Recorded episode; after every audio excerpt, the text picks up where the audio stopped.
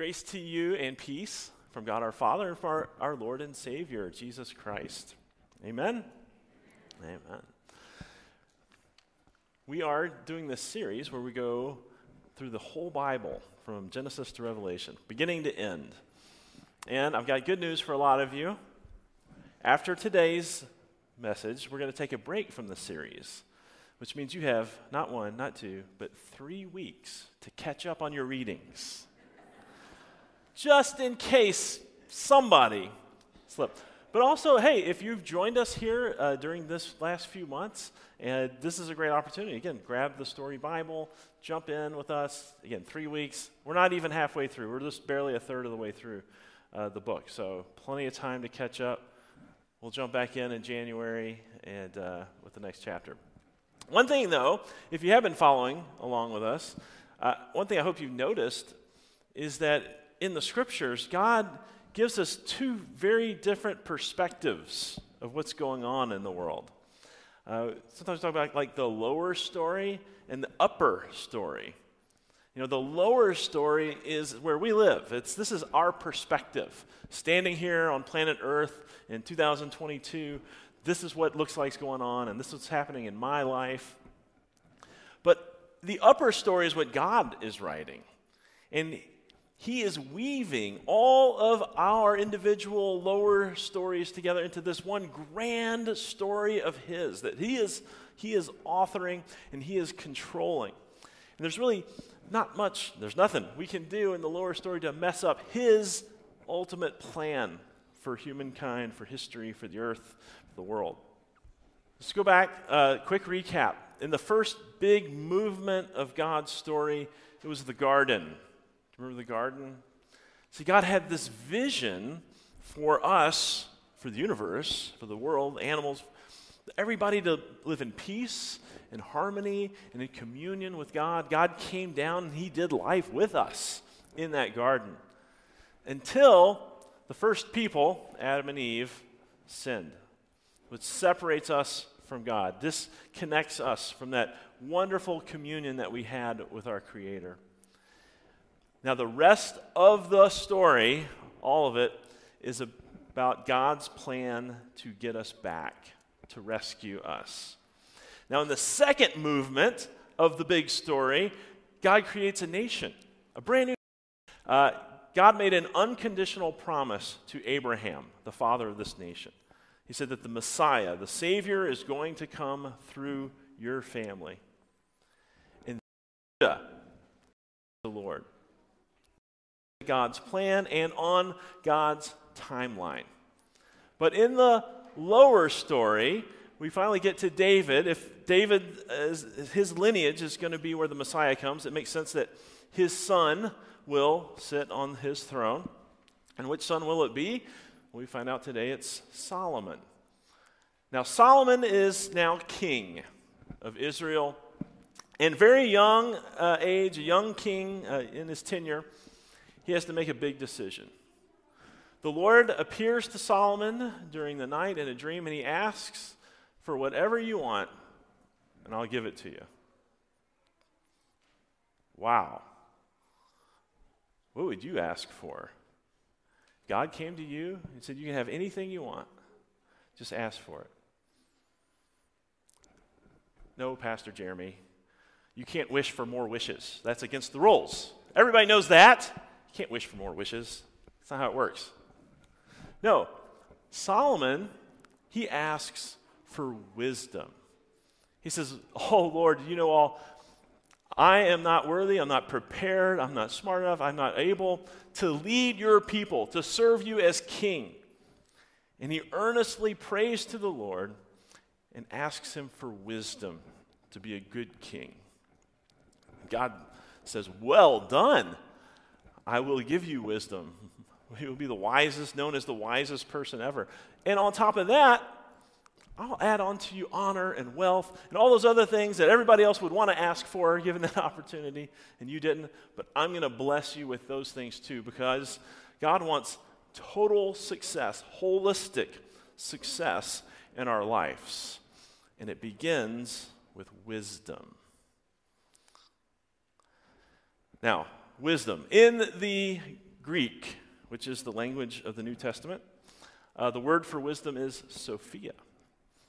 Uh, in Hebrew, though, that's the language of the Old Testament we're reading today, and the word for wisdom in Hebrew is hokum. You know, try that. Hokum. You, you can try to say that. Hokum. You got to get in there. See, we, we, we name our daughters Sophia, but rarely do we name them Hokum. But uh, maybe some of you will be the first. You could be the first in our generation. Uh, wisdom, though. So, what, though, what is Solomon asking for? What is godly wisdom? I got it for you. You ready? Godly wisdom is the skill, pause there. It's more than just knowing something, knowing how to do something, it's actually doing it. That's wisdom. I can know, I can read a book, I can watch a YouTube video and learn how to do some woodworking. But until I sit down with a lathe or a wood and a chisel and actually start doing it, applying it, that's wisdom. So it's a skill. Wisdom is a skill consistently this is so important consistently. It is the accumulation of wise decisions throughout your life. It's like compounding interest. You know, a, a, life lived, every decision, every day you have hundreds of decisions, but multiply those decisions, make wise decisions over and over again, and you will, by the end of your life, have bear tremendous fruit. Be tremendously blessed, that holistic success. All right? Uh, it's common sense that we learn through either our own life experiences or, I think better yet, from trusted mentors.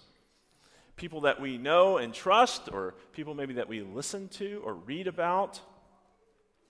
This topic of mentors has come up a, a few times uh, in our staff meeting, your sermon Wednesday night.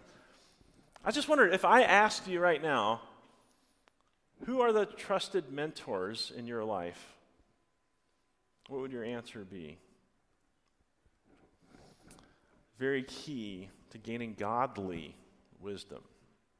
All right, it's a skill, consistently applied.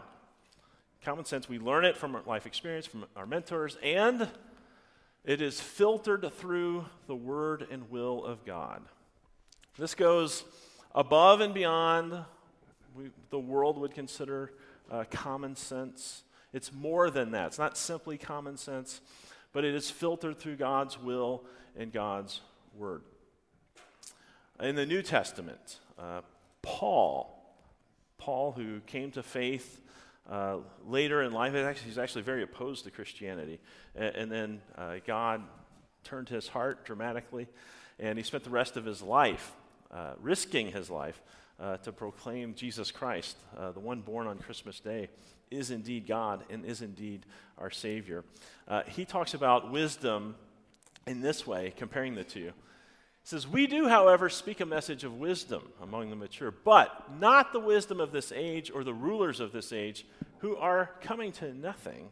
No, we declare God's wisdom, a mystery that has been hidden and that God destined for our glory before time began. We declare God's wisdom. So, a wise person, a person looking for godly wisdom, will tether themselves to the Word of God. That's reading the story. Right? Even just a little bit of time every day in God's Word will bless you exponentially, like compound interest over than worldly wisdom. Okay, and that leads us to the last point right? It's uh, a skill, consistently applied, a little common sense. We learn it, always filtered through the Word and will of God. Here it is, leading to optimal success in life. Now, who would like a little success in their life? Yeah, for sure. Now, just remember, God's success is holistic success. It's not just financial or business success, but God's success is, He also wants us to be successful in in marriage and family, success in love and peace of mind and peace of heart, success in contentment, success in joy, a joy that overflows, that is inexplicable to the people around us. It goes way beyond what common sense would say you would rejoice over. But this is the, this is the result of living and following, putting into practice godly wisdom. There's a catch, and God told Solomon the catch too. So, Solomon, as long as you walk in my ways, you'll have all these blessings. And Solomon did, the first half of his reign. But then he started to wander off. Now, one of the things he did was that he married uh, 700 wives, and he had 300 concubines. Now, help me with the math, but I think that's like 999 too many, right?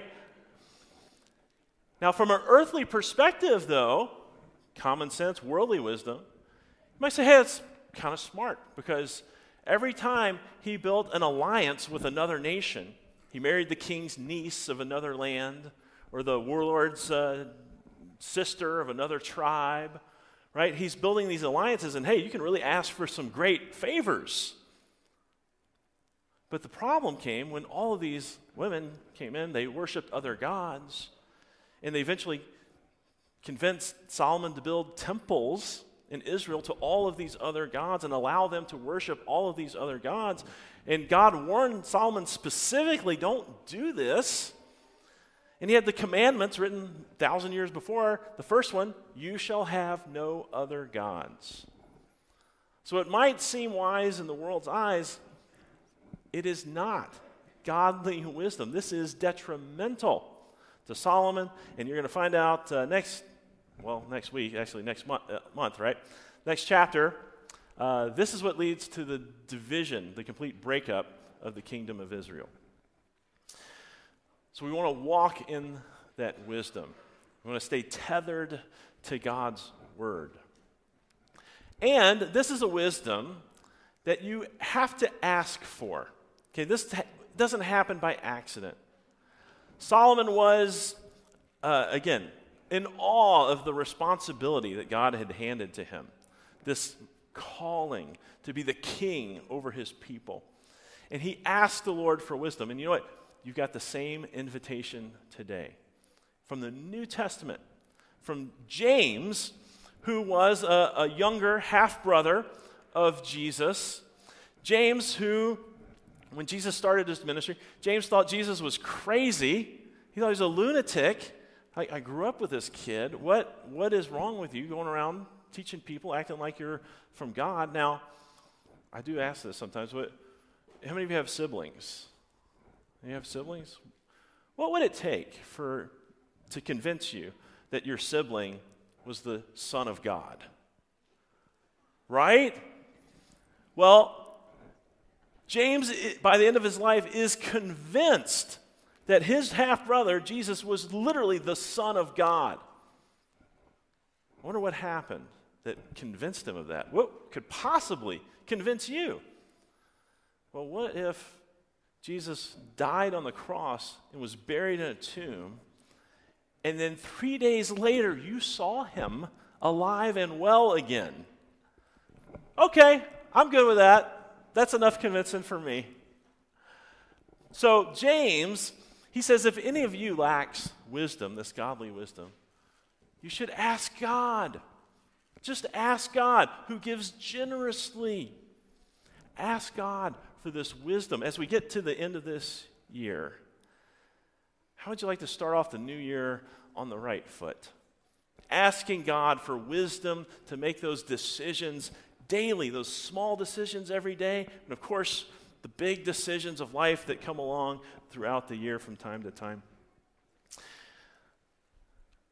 Again, it's why we are so, so involved in God's Word here as we read through it together as a, as a family of faith here at, at Desert Foothills. I encourage everybody to jump in and join us because this is the source of godly wisdom. Now, Solomon was a king. I mean, he had a big vocation. He had a calling that God had given to him, and he desperately knew he needed wisdom. What I'm trying to, I hope I can convince you to, today is that the, God, the call that God has placed on your life is just as important to God's grand story planned for everybody. The, what He has equipped you with, the people He's brought into your life, God wants you to do specific things in the big picture that's going to contribute to the big picture of God's plan for the world. And it is crucial that we proceed with godly wisdom. And you will have success, holistic success in everything that you do. Amen? Yeah, amen.